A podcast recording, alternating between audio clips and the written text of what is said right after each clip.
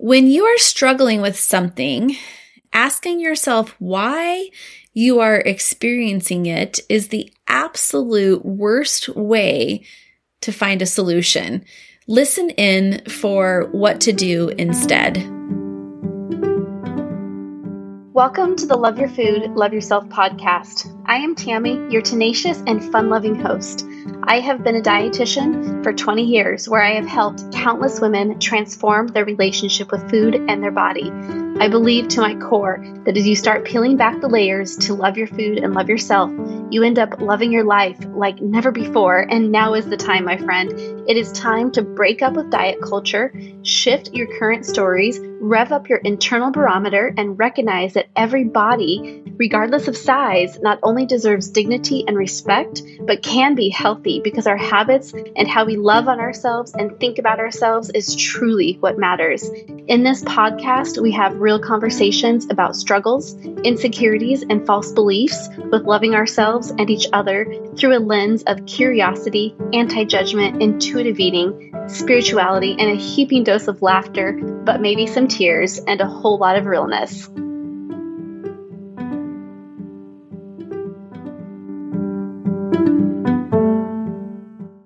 When you start to reflect on your experiences of embarking on intuitive eating or learning to love your food, love yourself, love your life, it can be really easy to fall into asking yourself, why am I like this? Or why am I not already there? Or maybe you're at a stage where you're saying, I know I'm supposed to do XYZ, but I don't. So why do I do that? Does that sound familiar?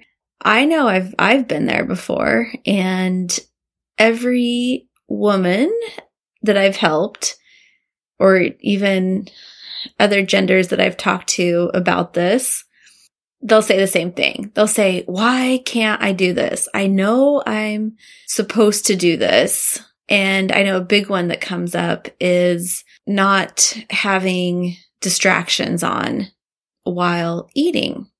I know I'm supposed to sit quietly, sit at the table, but why can't I just do that? Or I know I'm not supposed to eat XYZ, so why do I do it?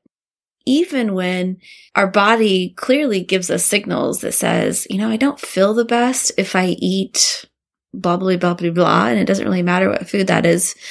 You know, I'm sure that you have your own things or thing that you say, why do I eat that? I always feel bad, whether you're talking physically or emotionally after that. Now, more often than not, if you feel physically bad after eating something, it can feel a little bit easier to sometimes not have that. For example, somebody who has lactose intolerance, they know that if they eat too much dairy, then they are likely going to be having some bloating and diarrhea and running to the bathroom. And while they may still do that from time to time, it's likely that, that they won't, right? Um, we can get into these negative loops of why did I do it? Well, because it tastes good or, oh, this or, um, or we might even start answering ourselves and saying, you know, because I'm an awful person or because I have no self control or I have no willpower, right? So what happens is when you ask yourself why questions, you may or may not actually find any clarity there. Because what's going to happen is when you ask yourself a why question, your brain will merely start making up answers, whether they're actually something that will make sense or whether they're nonsensical, meaning, you know, they don't make any sense at all. Our brains don't like to not have a loop closed. So, regardless of what you're asking yourself, your brain is going to answer yourself. And so, really, you know, take a minute to reflect on this and think about it when you ask yourself a why question, is it helpful? And is the answer actually fact based. Because that's the thing is you'd think that our brains would actually just give us factual information, but it doesn't. Our brain has multiple different parts that are synergistically, they are working together, but they all kind of have their different functions. And so one of the pieces is that our brain does not like to not have answers. We always like to have answers. We want it to, you know, make sense. And so if you're asking yourself any kind of a why question, your brain is going to basically come up with an answer. So think about this. When was the last time you asked yourself a why question? And whatever answer you came up with, was it helpful? Did it actually help you in any way, shape, or form? And you're probably sitting there now thinking, huh, I'm not sure, but you'll now take notice of that the next time. What I also find with asking ourselves why questions, aside from the fact that our brain will try to basically make up answers, is that when we ask ourselves why, it will catapult you backwards. And these why questions just drag us down into the past versus being really present in this moment of what it is that, you know, you may need in this moment for your healing. Literally think about it. When you ask yourself why, you immediately go backwards. You immediately go into the past of why haven't I already done this? Why am I not good enough? It's one of the quickest ways to go down the guilt and shame road. So it's okay to look backwards and to look forwards, but when we do this, we want to do so with a curious mind. And when we really activate this curious mind and we do this in a very intentional way, self reflection can really, really help us to align to our highest self and to find some of the answers that we're actually searching for that can actually be helpful. So one of the best ways to do this is to number one, stop asking the why questions. Okay. As we talked about just a few minutes ago. But the next thing that you do want to do is to ask yourself more what questions. So every time that you are finding yourself asking yourself why, because you're going to still ask yourself why because it's a habit. You've it's something you've already been doing. So it's going to happen again. But in order to break that habit of asking yourself why, you'll need to be aware of it. And then you'll need to intentionally shift that question and start it off with what. This will help you to come more into that present moment. So for example, if you have asked yourself in the past or you find yourself asking, why am I not already an intuitive eater? Instead, shift that into something like, what have I learned in my intuitive eating journey so far? If you find yourself asking yourself, why am I so out of control with food? Why can't I control myself around food? Instead, ask yourself, what do I feel like I have no control over? And through that question alone, you might start to find that you feel like you don't have control over other things besides just food. And to shift that question just a little bit further, you could ask yourself, what am I grateful for? So you can intentionally shift from focusing on lack of control to what you're grateful for. And oftentimes we may not have control over them, but it, it shifts our energy. So another what question that you might find helpful for you is what am I currently committed to? And, you know, where do I fall on my commitment list? This can be a really powerful what question to again bring us into that present moment and to really help us to focus and align with what is it that we truly need to nourish ourselves. And, and I say nourish going far beyond food, nourish in terms of what do I need in this life, you know, to really nourish me and to really take me to where it is that I'm, I'm wanting to be.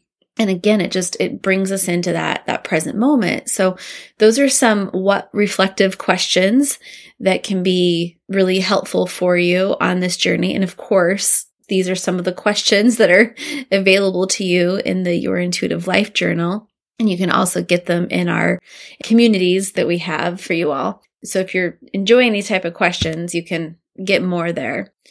But I want to shift over into kind of the next tip. So asking yourselves what questions is very much about, like I said, coming into that present moment.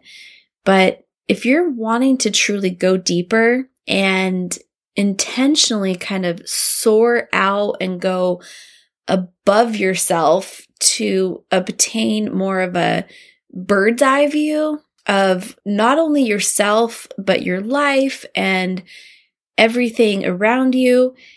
If you do this practice, you'll be able to start looking at how things impact each other and you can ask yourself more relational type questions. So what we had just covered was more coming into that present moment. And now where we're going to go is kind of going far beyond the present moment. And it's more about rising up above and, and really looking as if you're looking down upon your experience. So these are some questions that you could find helpful. How often am I thinking about food and or my body. How do these thoughts serve me? And really, what are all of these thoughts costing me? Another fly above questions that I'll offer you here are who and or what inspires me? And then what can I do to surround myself with more inspiration. So, what you'll notice here is that it's just reframing the questions and being very intentional about what is it that we're wanting to gain out of these questions. And the only way to do this, of course, is to slow down and to really take a pause before going into these questions. And on our last episode, we went over around how to be calm around food, but what we taught there around some different breath patterns is one way to actually just slow down, right? Is to intentionally take some breaths and slow down and then think about what it is that you want to think about right? but that's how complex our brains are is that we can think about what we want to think about and we can also set intentions for what it is that we're wanting to basically get out of what we're asking ourselves. So instead of just randomly allowing ourselves to just ask questions and why this and why that and why that, right? Because as soon as you start that why wagon, you'll just get a lot more wise you know, why this and why that and why this and why this, right? You can probably imagine that. You want to stop the why wagon and you want to intentionally say, you know what? What do I need right now? Do I need to come more into my present moment or do I need to really kind of go above and look at everything and look at how everything is connected? You know, like what's going to be the most beneficial for you right now in this moment? Which method is going to feel better to you. And sometimes it's going to be, Hey, I just need to come into the present moment. But sometimes you're going to want to take it deeper and you're, you're going to want to go further. And so you want to use this other practice. It's really up to you and you're going to shift and change to what practice it is that you really want to utilize in the moment and they can change from moment to moment. I find that asking yourself more what questions oftentimes will help you be more grounded if you find yourself on the why wagon or you're kind of feeling more like spinning. asking yourselves the what questions will help ground you into the moment. It's a little bit more of what I call a snap process, right? It's a in the second. I need to shift, right? You can shift in that second of saying, okay, I'm going from why to what? Shift. But then if you want to go to the next practice, oftentimes it's helpful to have a little bit more time and space to really do that type of journaling or reflective thinking or reflective walking or whatever method you're using to really have that time and space to unpack those little bit deeper questions and deeper transformations because as you unpack those deeper type questions, you're going to find yourself having a lot of aha moments and going, Oh, you might actually get an answer of that's why I did blah, blah, blah, blah, blah, or that's why I've done da, da, da, da, da, right? You're not asking yourself the why question. You're just actually coming up with the answer without even meaning to, but it'll give you a lot of aha. And when you have that really true aha, you'll then know what to do next. You know, you'll be able to guide yourself into, oh, this is what I'm going to need moving forward. So these deeper reflective type questions really allow you to go from the past and then into the future. Like it's a transformation in the thinking and how you're going to get there. So it's not pulling you down or weighting you down. It's actually lifting you up completely. So I think I've packed enough little nuggets here into this episode and just want to share the transformational takeaway is going to be that why questions can highlight our limitations and really just stir up negative emotions and they might not even make any sense or give us anything. While the what or how questions can really help us to be curious and positive about the future. And it can really help shift things from within us. And that is going to be ultimately more helpful for your journey. Okay, that's it for today. Much love. Thank you so much for taking precious time out of your day to connect here. You listened because there is some part of you that is interested in learning to love your food, love yourself, and love your life. But if you're like most women, you have already been down this road before, wishing, hoping, and wanting for something to finally actually work, but things don't change. That being said, if you're committed to creating long term change, then whatever you do, consider joining our brand new Uplift community. It's a private and safe Facebook community where you're supported by peers and two professional dietitians and intuitive eating counselors. Again, thank you so much for being here. Much love.